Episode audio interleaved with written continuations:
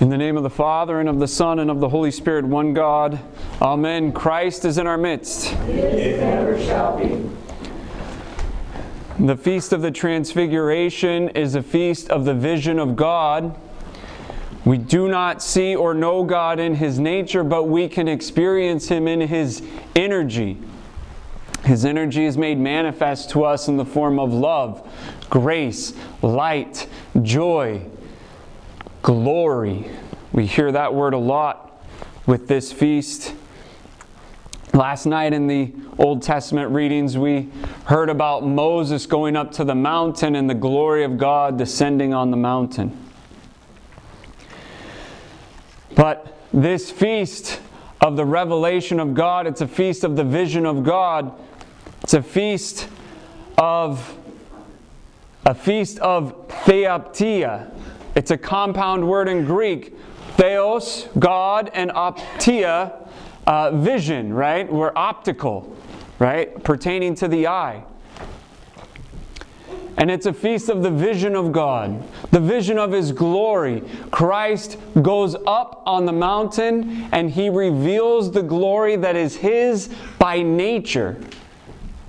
He was cloaking it, so to speak, in His human nature, but it's His glory that is part of His divine nature.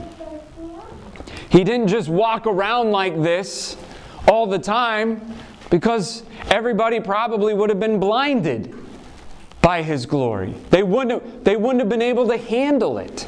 Right? The Lord in the Old Testament didn't have all the Israelites come up the mountain, just Moses and Joshua. Because they were purified. They were prepared to handle what they experienced. Just like Christ didn't take all the disciples up Mount Tabor because Judas wasn't worthy of the vision. So we brought the inner circle, Peter, James, and John, those who were most ready. And then the other disciples stayed at the foot of the mountain, so to speak. So keep an eye on Judas. Okay? They weren't, but Judas wasn't ready. And the, the world wasn't ready for what they saw. But this feast, the question might be asked why is this, this feast important? This feast is important because the vision of God is what we're striving for, and it's what we hope to experience in the kingdom which is to come. Why is this feast on this day? On August 6th. Was it August 6th that the Lord ascended Mount Tabor? The Gospels don't say specifically. However, the church has placed this feast here because it is 40 days before the feast of the elevation of the cross. 40 days. And actually, for Orthros, for this feast, we don't sing the canons of the Transfiguration.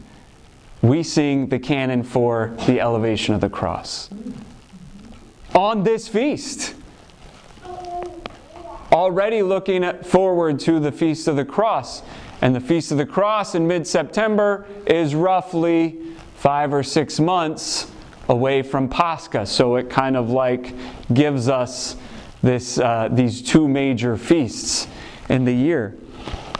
And the thing is, we don't get the vision of God without the suffering of the cross right? A couple weeks ago in my homily, I was saying there's a basketball coach who says everything you want is on the other side of hard, right?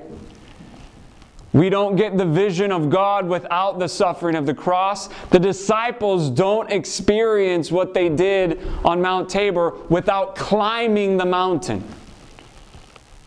If you've ever climbed any mountain and enjoyed the view from the top, you enjoy that view more the harder the hike is to the top. The more work you put into it, the more you enjoy that view. Right? It's different than just, you know, taking a tram to the top. That's nice. It's very American. I don't want to climb that mountain, so I'll take the tram. I'll enjoy the view. Isn't this great?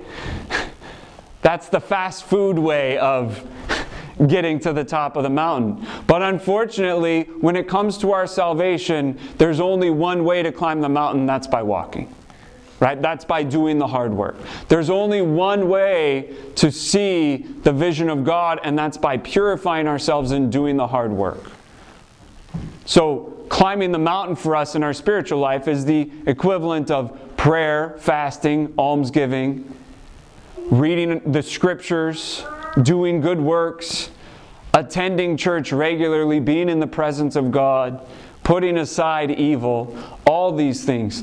The Lord tells Moses in Exodus that he needs to be clean and undefiled before ascending the mountain. There's, this is called purification. So, this is the feast that we celebrate.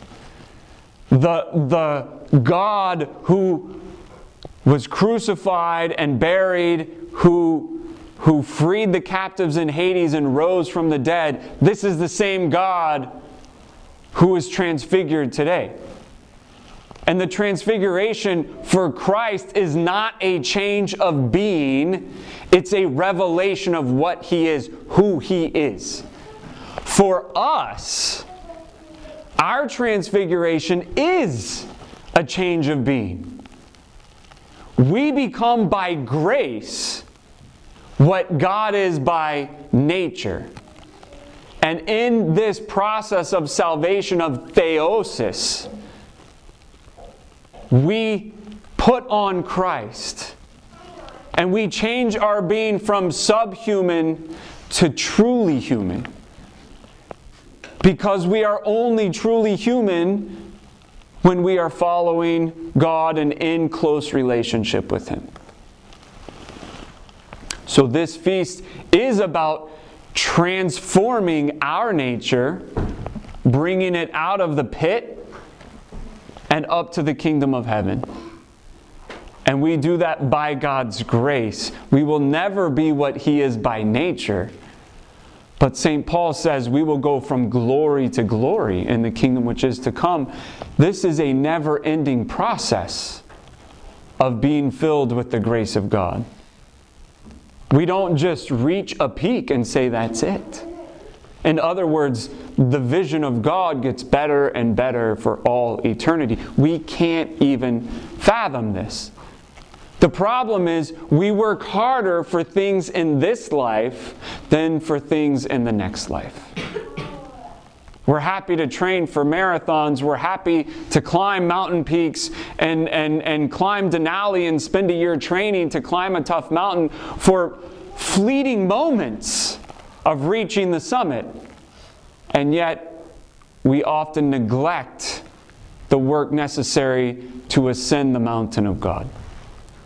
In the book of Revelation and chapter 22, John the evangelist says, that there's a river of the water of life flowing from the throne of God and of the Lamb through the middle of the street of the city. And also on either side of the river, the tree of life, that is the cross, with its 12 kinds of fruit, yielding its fruit each month, and the leaves of the tree were for the healing of the nations. And he says, this is chapter 22 of Revelation, there shall be there shall no more be anything accursed, but the throne of God and of the Lamb shall be in it, and his servants shall worship him. They shall see his face. Theoptia. They shall see his face, and his name shall be on their foreheads, and night shall be no more. They need no light of lamp or sun, for the Lord God will be their light, and they shall reign forever and ever. This experience that Peter, James, and John had in these moments on Mount Tabor, which we enter into, this is the experience that the saints have for all eternity. There shall be no light because Christ is the light. The question is in our life, is He our light? Do we strive for this experience? Do we strive for this vision? And I'm not talking about super spiritual experiences and mystical experiences that aren't appropriate for us to handle. I'm talking about genuine, authentic relationship with God. We aren't just going for bragging rights of, oh, I saw the uncreated light, aren't I special? That doesn't do us any good. the saints who actually experience this light, this uncreated light, those saints have all the humility needed to handle that experience.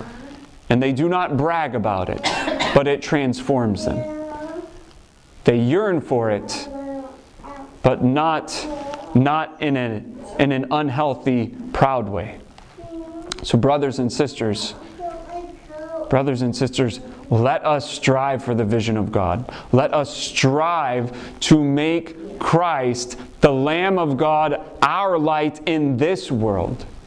Let us root out the darkness and let us purify ourselves of all uncleanness so that we can ascend the mountain of God where Christ is waiting with open arms to show us his love and his light and his glory, and where he wants to share his life with us for all eternity, so that we can praise and bless the Father, the Son, and the Holy Spirit, now and ever and unto ages of ages. Amen. Christ is in our midst.